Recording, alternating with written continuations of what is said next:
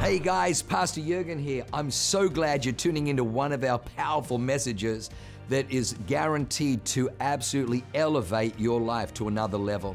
At Awaken, we only want to preach fresh, real, powerful to help you grow stronger in your walk with God, develop your faith so you can take more territory. I'm praying that God blesses you and enriches your soul as you listen to this amazing word from God. God bless you.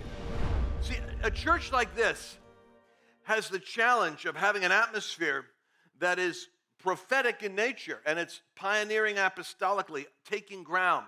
So, my burden for you on a prophetic weekend is to give you a blueprint for why you're doing what you're doing and where you're going. Because if you if you could see your your face in a let's put it this way if i give you a puzzle with like a thousand pieces and uh, i show you the whole complex picture it's easy then for you to, to deal with this is a tree and this is a mountain. Because you see the picture over here, you start to really move fast. If you don't know what the finished product looks like, it gets very confusing.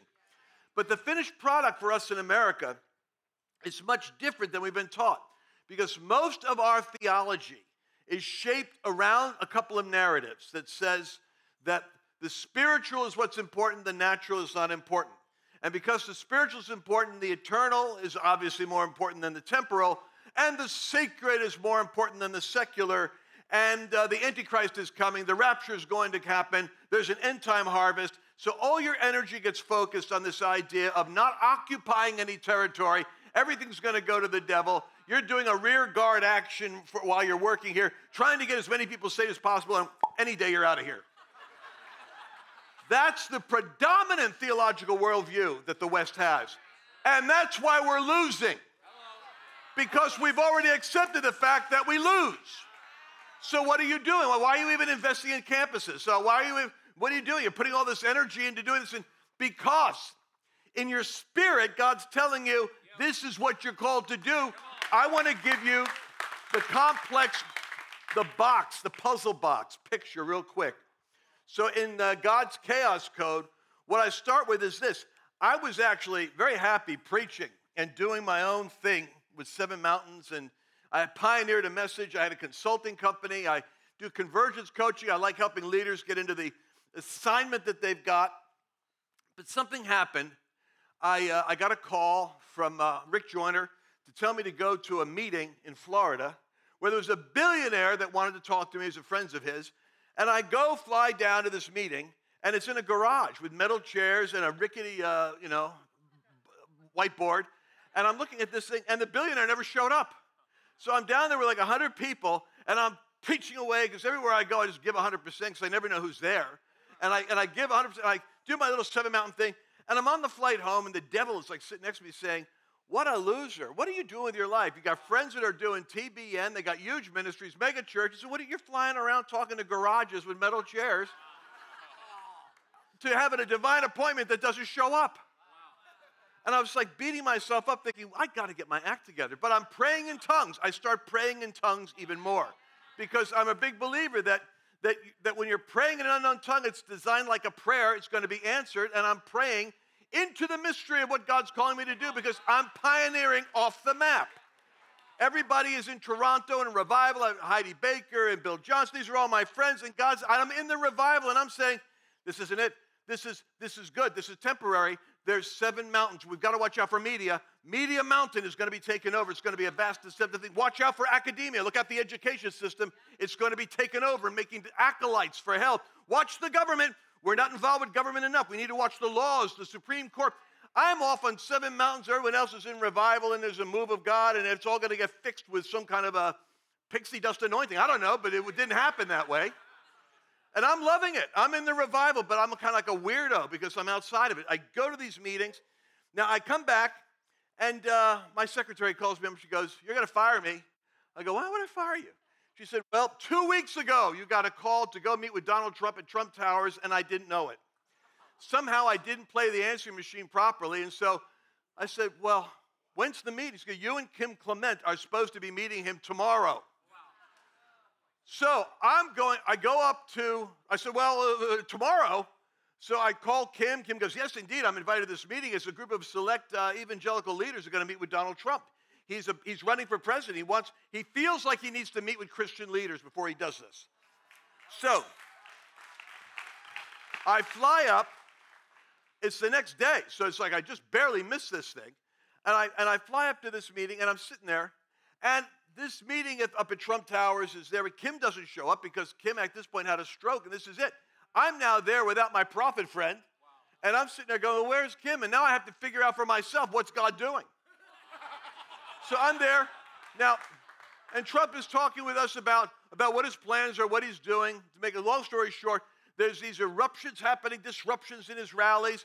There's a, he's being called a racist and, uh, and, and a hate speech guy. And he goes, I'm not. He goes, anybody that knows me, he goes, my gosh. He said, I'm, you know, he said, I, he said this, is, this is absurd. I have all these accusations. I don't understand why there is all this battle and this racial tension and all these accusations coming. I'm a business guy from New York. I just want to fix this thing. Like it was really funny. He had a Freudian slip. He said, instead of make, make, you know, make America great again, he said, I just want to make my company great again. And I said, no, God, God's probably calling a CEO to go fix this business because we're, we're, you know, we're going out of business. So anyway, so we had this meeting and everything's flying around. And the Lord gave me a word for Trump, but I didn't plan on telling it to him. I told it to Darrell Scott, who was one of his friends there. And I said, I think the Lord's telling me that Donald Trump is Isaiah 45. I heard the Lord say the next president of the United States will be an Isaiah 45 president. That came into my ear like that. And I thought, this is really weird. I'm, I'm hearing God like Kim Clement used to hear God. So I'm saying, the next president will be an Isaiah 45 president. And I tell Darrell, and I said to him, I on the phone, I go, I think this guy actually could be president. You know why? I looked up Isaiah 45, and it's about a guy named Cyrus. Cyrus was a ruler who wasn't a Jew who God raised up for the sake of the Jews. I think God's not raising up a Christian we're praying in. I think he's got an anointed heathen he's putting in office. I said, he'll probably end up becoming a Christian. I said, but the church isn't ready for this because they already have their favorite Christian evangelical candidate. And they got Mike Huckabee or Ben Carson or Ted Cruz or Marco Rubio. Oh, you line them all up. Every one of them has a great story. They know how to talk to Christians and evangelicals. They have compelling testimonies. Donald Trump comes along it is all thumbs. Can't do it. The Bible says, Isaiah 45, thus says the Lord to Cyrus, whom I've anointed, though you do not know me, I have raised you up to go into Babylon, the two lead gates of Babylon, to break it apart. And I am doing this for my people, Israel's sake. Well, I, I give, I actually give Trump the word. I said, I, I, don't mean to be rude, but I'm telling you, you're walking around with your mother's Bible and you're talking to us like, you know, you're trying to build. I, the truth of the matter is, we know you're not actually an evangelical Christian, but we don't mind. We, we love the effort you're putting into building a bridge. We think it's great. But listen, the, the only way, reason why you're succeeding so, so historically, in spite of the way that you tend to say things that assassinate yourself and you still recover. I said, You're like George Washington. He gets all these horses shot out from under him. You're indestructible as long as you're walking in the purpose for which you were created. So he came up to me afterward and he said, You know, I want you to know that what you said and I was thinking, it's so funny when you talk to people that aren't Christians, they don't have Christianese down. Because we would say, you know, that really ministered to me. That really blessed me. That, boy, I bore witness with me. Really... He looks at me and goes, you know, that word you gave, just gave me there, that really, uh, uh... and I, and I'm, I'm trying, I'm thinking, I'm trying to coach it in. I don't, I don't, he doesn't speak Christianese. Puts his hand down here, he goes, it meant a lot. I said, that's the secular language. That meant a lot. All right, so I get back to my, after I prophesy over him, this weird room, it's tense, it's filled with all this racial tension, economic tension, spiritual Trump towers. And I'm thinking, man, this is a long way from the Shire with the hobbits I hang out with. So I said to the Lord, what am I doing here? Literally under my breath. This is so alien to everything I've experienced in life. This is weird. And uh, the Lord says to me, Every time you pray in tongues, you tell me this is what you want to do. Which is why I want all that's why I have breaking controlling spirits as one of these products here. You need to get it. Every time you pray, see, I told you, after my weird meeting with the billionaire that didn't show up, I said, I started praying in tongues more and saying, What am I doing with my life? Lord, I know that I'm, I'm exploring a map of the future, and I know the church isn't all there right now, but at least I need some evidence that I'm not off. So here's what happens when I when I get to that meeting, the meeting I leave Trump Towers, but what I didn't tell you is this when I got there, I'm looking around, I see there's Kenneth Copeland, there's Jan Crouch, there's Paula White, there's Jentezen Franklin. Every megachurch pastor is going to make one of those trips up there. And all the TV preachers are going to be there. And me, I'm kind of like hidden away. I'm like the, I'm like the ninja sheep. I, I, deli- I function. I'm in government. I'm in foreign governments. I'm in corporate headquarters. I'm with entertainers. It's better for me not to be too public sometimes. Because when they find out what I do, when my name gets out there, they freak out because they, I'm actually in their houses. You know, I mean, I'm where the strong man is. So, so I get there and I'm looking at all these celebrity preachers that are well known. And I go up to the doorman who's got a clipboard. And I said, "Is that a curiosity, uh, is my name on there? I just want to make sure that I'm not accidentally showing up and like the guy, you know, without the wedding garment in the Bible gets kicked out, you know? So it's like, I don't think I'm in this group here. And he stands there, he goes, Yeah, you're in the group. He goes, You know why you're in the group? Because I put you in the group. I'm the guy that organized the meeting. I said, Well, how do you know me? He said, Well, I was at this garage meeting in Florida. He goes, Some weird thing, all those metal chairs and a whiteboard, and you're up there, and God tells me you have to meet Donald Trump. He says, so then when I heard about this meeting that came to me, I said, I know the one guy's supposed to be there. So that's how I got involved. I going and but at that moment, think about how you go through this battle. When it doesn't make sense when you're going through it, and God has no obligation to explain to you, by the way, you're not going to meet a billionaire, you're going to meet someone else going to set you up with Donald Trump. Don't worry about it. You have to go by faith and just say, all I'm doing is obeying.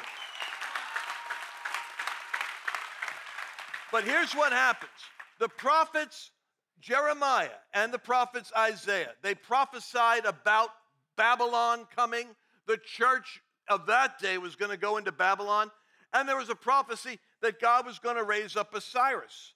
And so I'm at, I'm at a meeting at Focus on the Family headquarters. It was very odd. And it was a Lou Engle event, which was unusual too that I was there. Because Lou's always passionate about revival, revival, and I'm more Reformation. My frustration is the church is always passionate about singing about revival. The problem is everybody wants revival because that's our party. It's like signs, wonders, Jesus, angels, feathers falling down, hallelujah, church growth, finances. It's a pastor's dream to have revival. Souls coming left and right, powerful expansion. Reformation, on the other hand, it's like if you know your Bible, there's Rachel, who Jacob loved Rachel. She was the voluptuous woman that he wanted to marry, and she had a somewhat less attractive sister named Leah. And what we find out is he, he gets married, works seven years for the voluptuous beauty Rachel. He gets into the tent on his wedding night. He wakes up the next morning, and who's in bed with him? It's Leah, not Rachel. And he's upset. He's going, What happened? And his father in law says, Well, listen, you know, she's the firstborn. We have, it's inappropriate for you to be marrying the secondborn. So work another seven years and you'll get Rachel. So he works another seven years for Rachel. Now he has Rachel and he has Leah. But here's the point when it comes to his legacy, it wasn't Rachel, the beautiful thing that he wanted, that was his real fruitfulness. Judah, who would become the ultimate messianic line, came through Leah. The priesthood, Levi, came through Leah.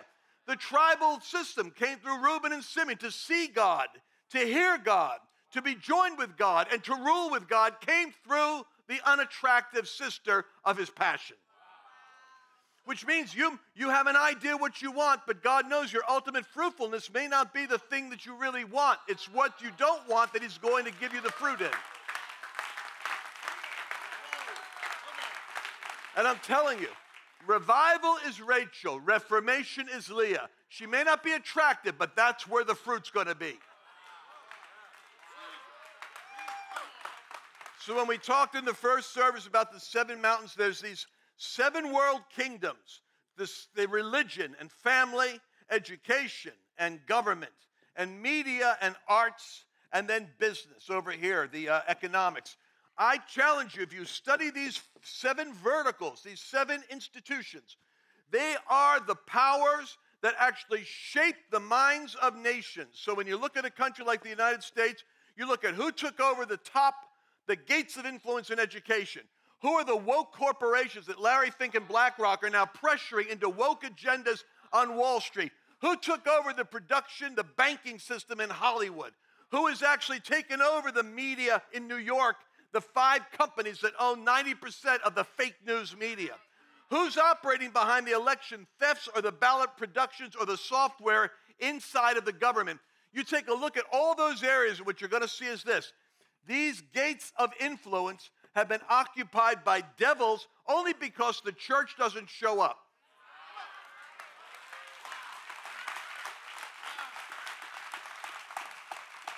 So the gates of influence are actually where the gates of hell congregate because all hell is interested in doing is taking authority over the minds of the masses.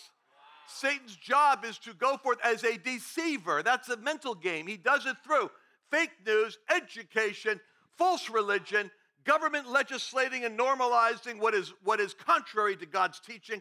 All of those mind molders of culture, those seven institutional high places, just like the high places of the Old Testament, that's where the false priests, the false religion, and the false prophets congregate in the secular world.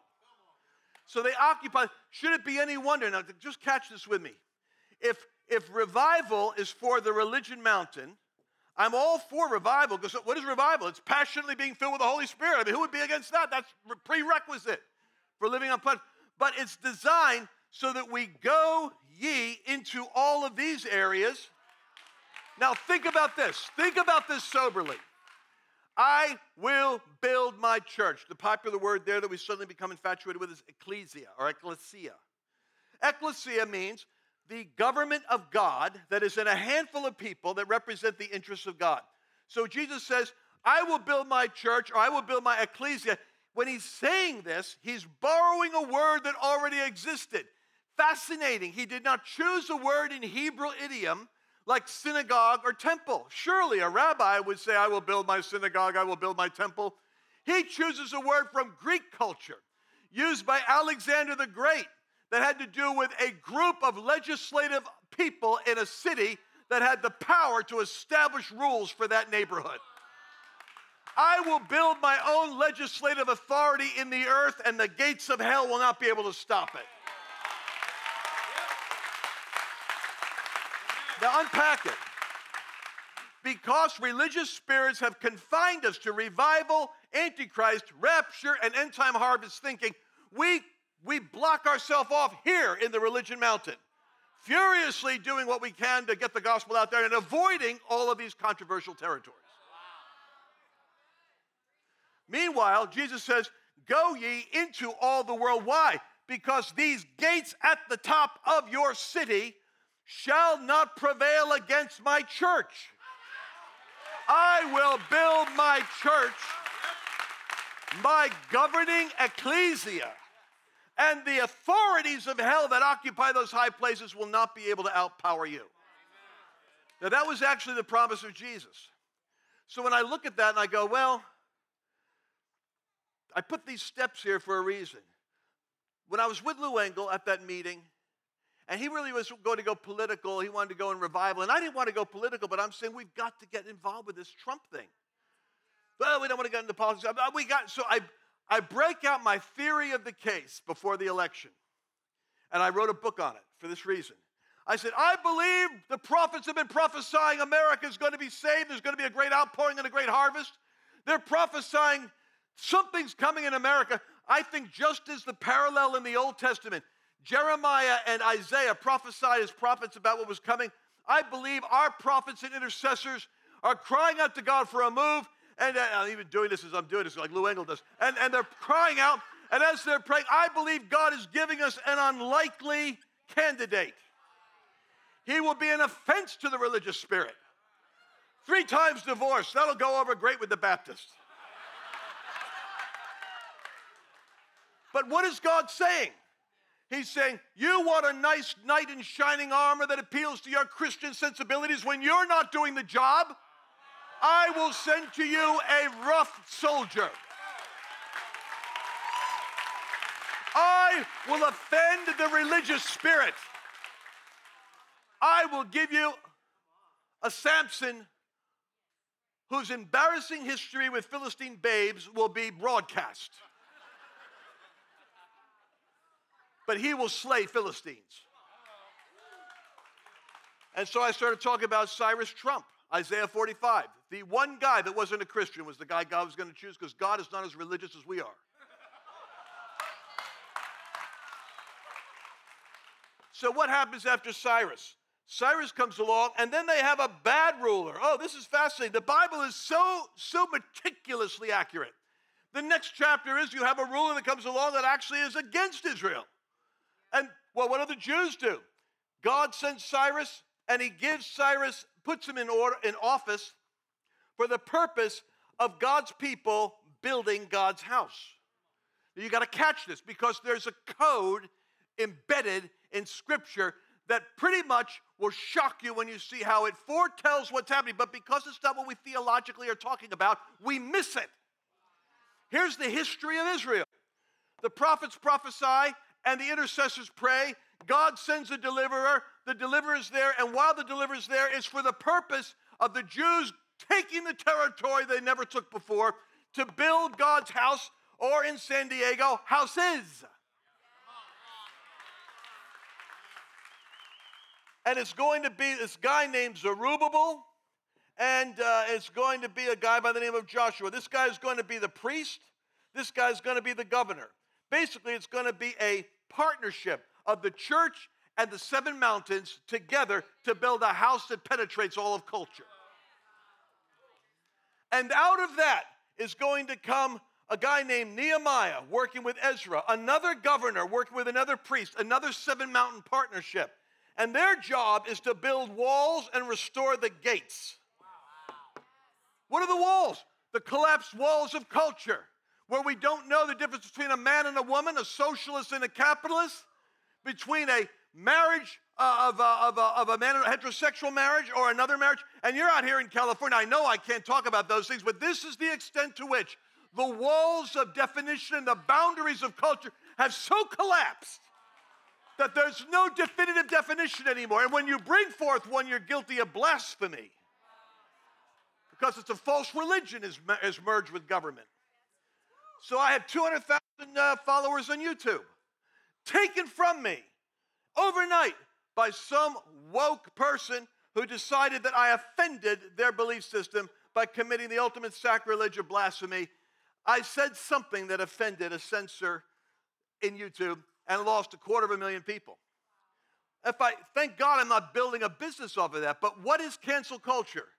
It's basically the, execu- the excommunication of the culture against anyone who's not bowing to the new belief system.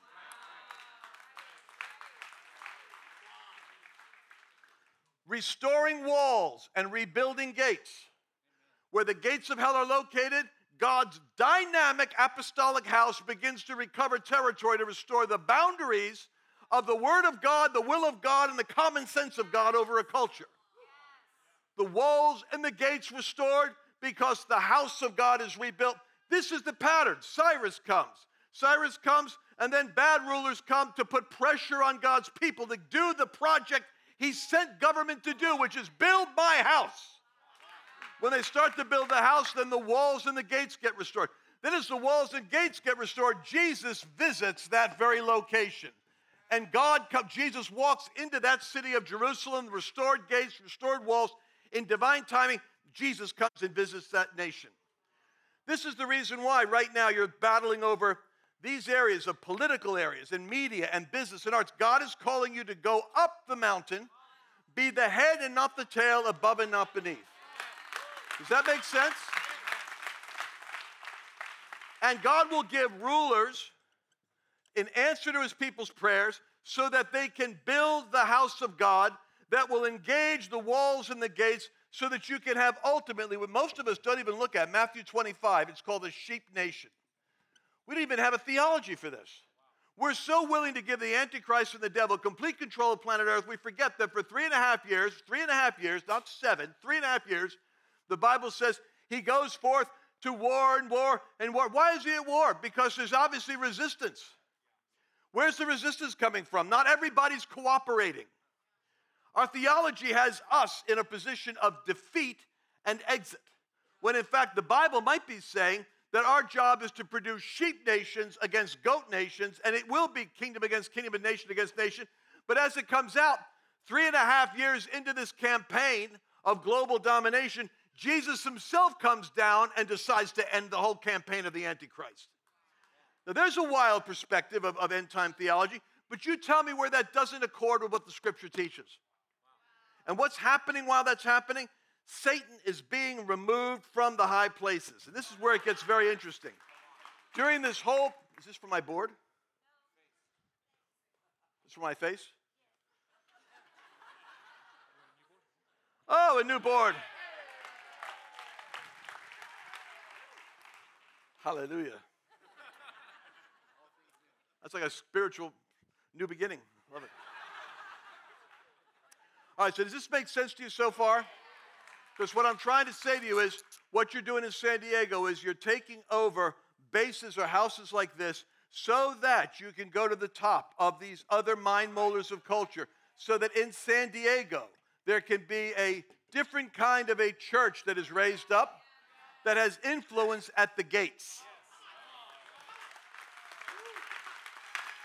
So, this is Haggai is the book over here that deals with uh, and Ezra and Nehemiah and Esther are the books that have to do with Israel res- returning to take the territory God called it to, and they take it in those seven spheres of influence. And that's where God is calling you to go. So now the title of this message was supposed to be The Ultimate Game of Thrones, and I got kind of carried away there, but I'm telling you that the chaos code is the sequence. If you want to study those stages, we're right now in the combination of the house of God being rebuilt and a new breed of reformer revivalists. This means people that are revived, but 90% of the church is not called to a pulpit. 90% of the church is called to the ministry out in the culture. So, my forefathers, the Levites, which is my bloodline, uh, the Ashkenazi Jews, they were the Levites. So the Levites would teach. 10% of Israel basically is pulpit equipping, teaching, and preaching. 90% of Israel actually goes out and acquires territory. Our problem is we've got 90% of the people out there focusing on what the church is doing over here, but most of the churches here are not going out there. Is it any wonder why we're losing a battle? And what's God's remedy for that? I want you to take a look at a couple of verses real quick because I this is what I'm giving you is actually a very biblical uh, uh, formula for the destiny, the prophecy. When you pray in tongues, you'll probably end up just like me in a place where you're going to say, What am I doing here? And the Lord will say, Every time you pray, you tell me this is what you want to do. But if you don't have a map for it, you're wondering, Why am I going out there when I should be going into ministry? Well, you are going to ministry out there. All right, so let's go to uh, Luke chapter 4, verse 15. Just take a quick look at this. We're going to give you some Bible verses to think about to show you that I'm not crazy. This is all 40 years. I've sat with every theologian, every revivalist imaginable. None of them actually debate me on these subjects. They all agree, even though this is a strange subject to go into. Here's where I'm at Luke chapter 4, uh, verse 15. When Satan takes, uh, Luke chapter 4, let's see. Uh,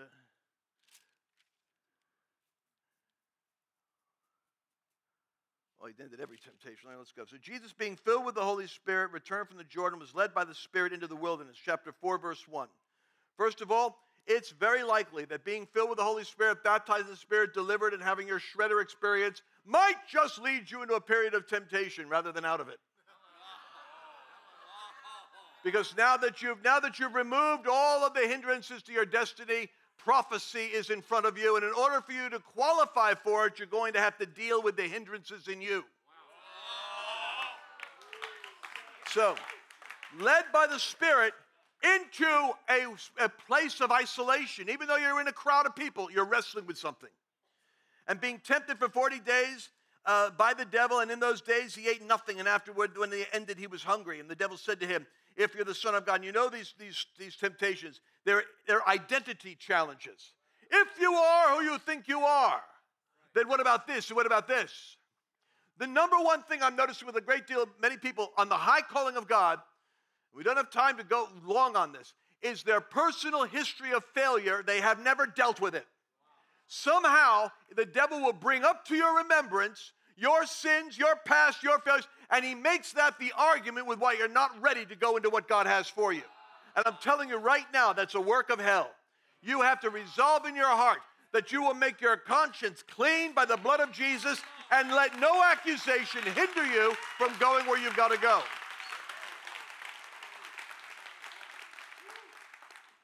Then the devil takes him up to a high mountain. This is where I wanted to go. Verse 5 shows him all the kingdoms of the world in a moment of time. And, uh, and the devil says to him, All this authority I will give to you and their glory. For this has been delivered to me, and I give it to whomsoever I will.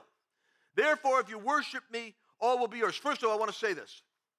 Every one of these mountains, the movie business, the finance, all of them have a capacity to release glory to God.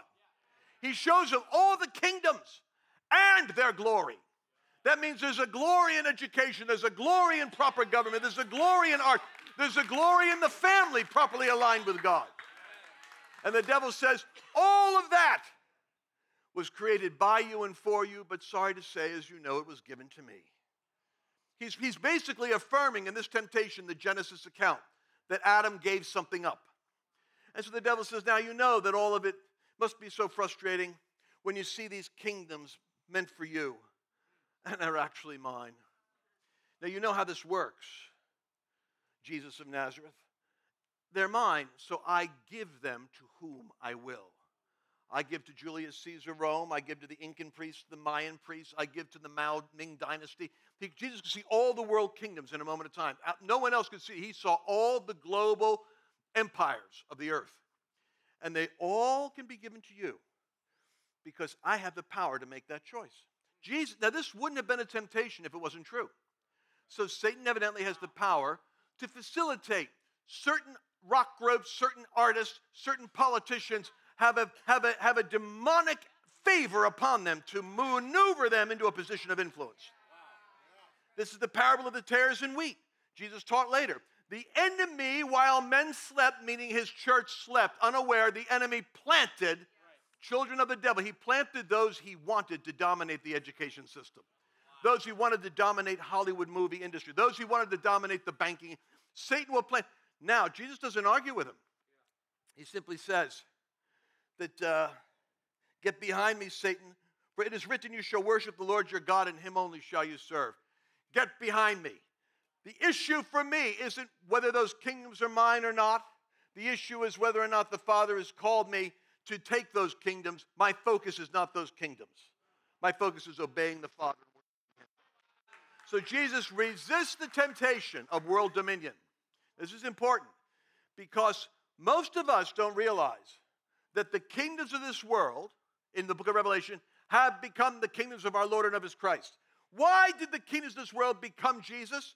Because by refusing Satan's offer, Jesus ended up shedding blood so that Satan's rule over earth was broken and the entire system went back to him. All the kingdoms, people miss this. All the kingdoms of this world belong to Jesus. You're not fighting to take over media or government or business. Get this in your head. You are fighting to apply the purchased redemption blood of Jesus to the system. He's already bought it. It already belongs to Him. It already belongs to Him. What you're doing is you're redeeming it back to its original purpose. You have authority to bring it back in alignment with God because it's been bought by Jesus. Does that make sense? Now, the fact that this might not happen is the same as I could walk down. I remember one guy said, You know, if you believe in divine healing, why don't you just walk down the street and heal everybody that needs healing? I said, Well, if you believe in salvation, why don't you walk down the street and get everybody saved that's not saved? It's not that you couldn't be saved or healed, it's that not many respond. I'm telling you, cities and nations are going to begin to respond to the outpouring of God's Spirit because God is raising up saints that are going to go into all these systems. Does that make sense to you? So I'm going to give it to whom I will. Now, what does Jesus say? Take a look at uh, Matthew 28. In Matthew 28, Jesus gives a response. At the end, he says to his disciples, This is fascinating. What's his response to the devil after Jesus comes out of the grave? He says uh, in Matthew 28, verse 18, All authority has been given to me in heaven and on earth. Go therefore and make disciples of all the nations. Look at that. All authority. What Satan boasted about has been broken. He no longer can give it to whom he wants. I can give it to whom I want. Does this make sense to you? Jesus can put you where he wants to put you. I want you to go forth and make disciples of all the nations, baptizing them in the name of the Father, the Son, and the Holy Spirit teaching them to observe all that I've commanded you. What is the ultimate game of thrones? In the world, there's going to be sheep nations and there's going to be goat nations. And if you can accept it, heaven right now, third heaven, is in the process of invading earth in the last days. Satan's realm is right here. And the Bible says in Haggai that I will shake the heavens and the earth. Why is the heavens being shaken? The realm of third heaven, where Jesus' throne is, an, is an unshakable kingdom. The Bible says you are receiving an unshakable kingdom. Well, if it's an unshakable kingdom, evidently it doesn't shake. But there is a realm, which is second heaven. We wrestle not with flesh and blood, but with spiritual wickedness in heavenly places. What's happening is God Himself is returning to take possession of earth, which was purchased by His blood. As He does so, He's passing into the realm where hell has dominated earth. He is removing from power those principalities and powers and dominions. He's shaking them out of their position, which is why it says in Hebrews 12 the shaking is something God has promised. A promise, my friend, is positive, not negative. What God is saying is, I promise you, I am going to visit the earth and return. And as I'm coming back, I will shake out of position every militating throne, dominion, and principality that militates against me. I will shake them out. And as they're shaken out, yes, the earth is going to be shaken. It's going to get darker on one part, but upon you my light shall come. Darkness covers the earth because these powers are coming down. But upon you my light will shine because God says, as the shaking happens, don't get shook up because I'm shaking hell out of position. The shaking that comes to America is to shake Satan out of position. But what does it allow liberty to? The people of God that are an unshakable kingdom so that you can be put on demonstration. Does that make sense to you? So, as a prophetic church, I say let God continue to build houses of worship that are dynamic apostolic partnerships with the body of Christ. As you go forth into the culture, let the anointing of God equip you to go up. Be waring of this, beware of this. What you bow to on the way up controls you at the top. So, the reason why we run closely, the reason why the men's fellowships are the way they are, the reason why the women's fellowships are the way they are, the reason why you're building a unique culture is an ecclesia is a small group of people mutually accountable to each other, living in transparent fellowship. So that as you go up, like Shadrach, Meshach, and Abednego, up the mountain, you're keeping an eye on each other and keeping your hearts open so that Satan cannot take out the governing agency he's raising up. Well, that's uh, that's all I have to say. I'm sorry I didn't tell you any about these products and these other things, but we'll come back at another time. There's a there's a PowerPoint. You guys have a PowerPoint you can put up there. It shows you we got resources for people if you want to get them. My life is committed to helping the body of Christ come into convergence with the end time call of God. For the harvest of souls has never been greater, as the Reformation has never been stronger. We're not, we're not missing the harvest. I'm actually seeing more people get saved with this message than ever because suddenly the church is relevant to what's happening rather than trying to be a sideshow. God bless you. Thank you, Pastor. Wow. What an amazing word. I hope you enjoyed that as much as I did. Hey, listen, for more information about our church, go to www.awakenchurch.com or subscribe to our YouTube channel if you haven't already and download our app. It is amazing. It is chock full of incredible messages, information about upcoming events, and you can even support our ministry if you feel so inclined. We loved having you with us today. We look forward to seeing you again. God bless you. Live a life that is transformative. Bye for now.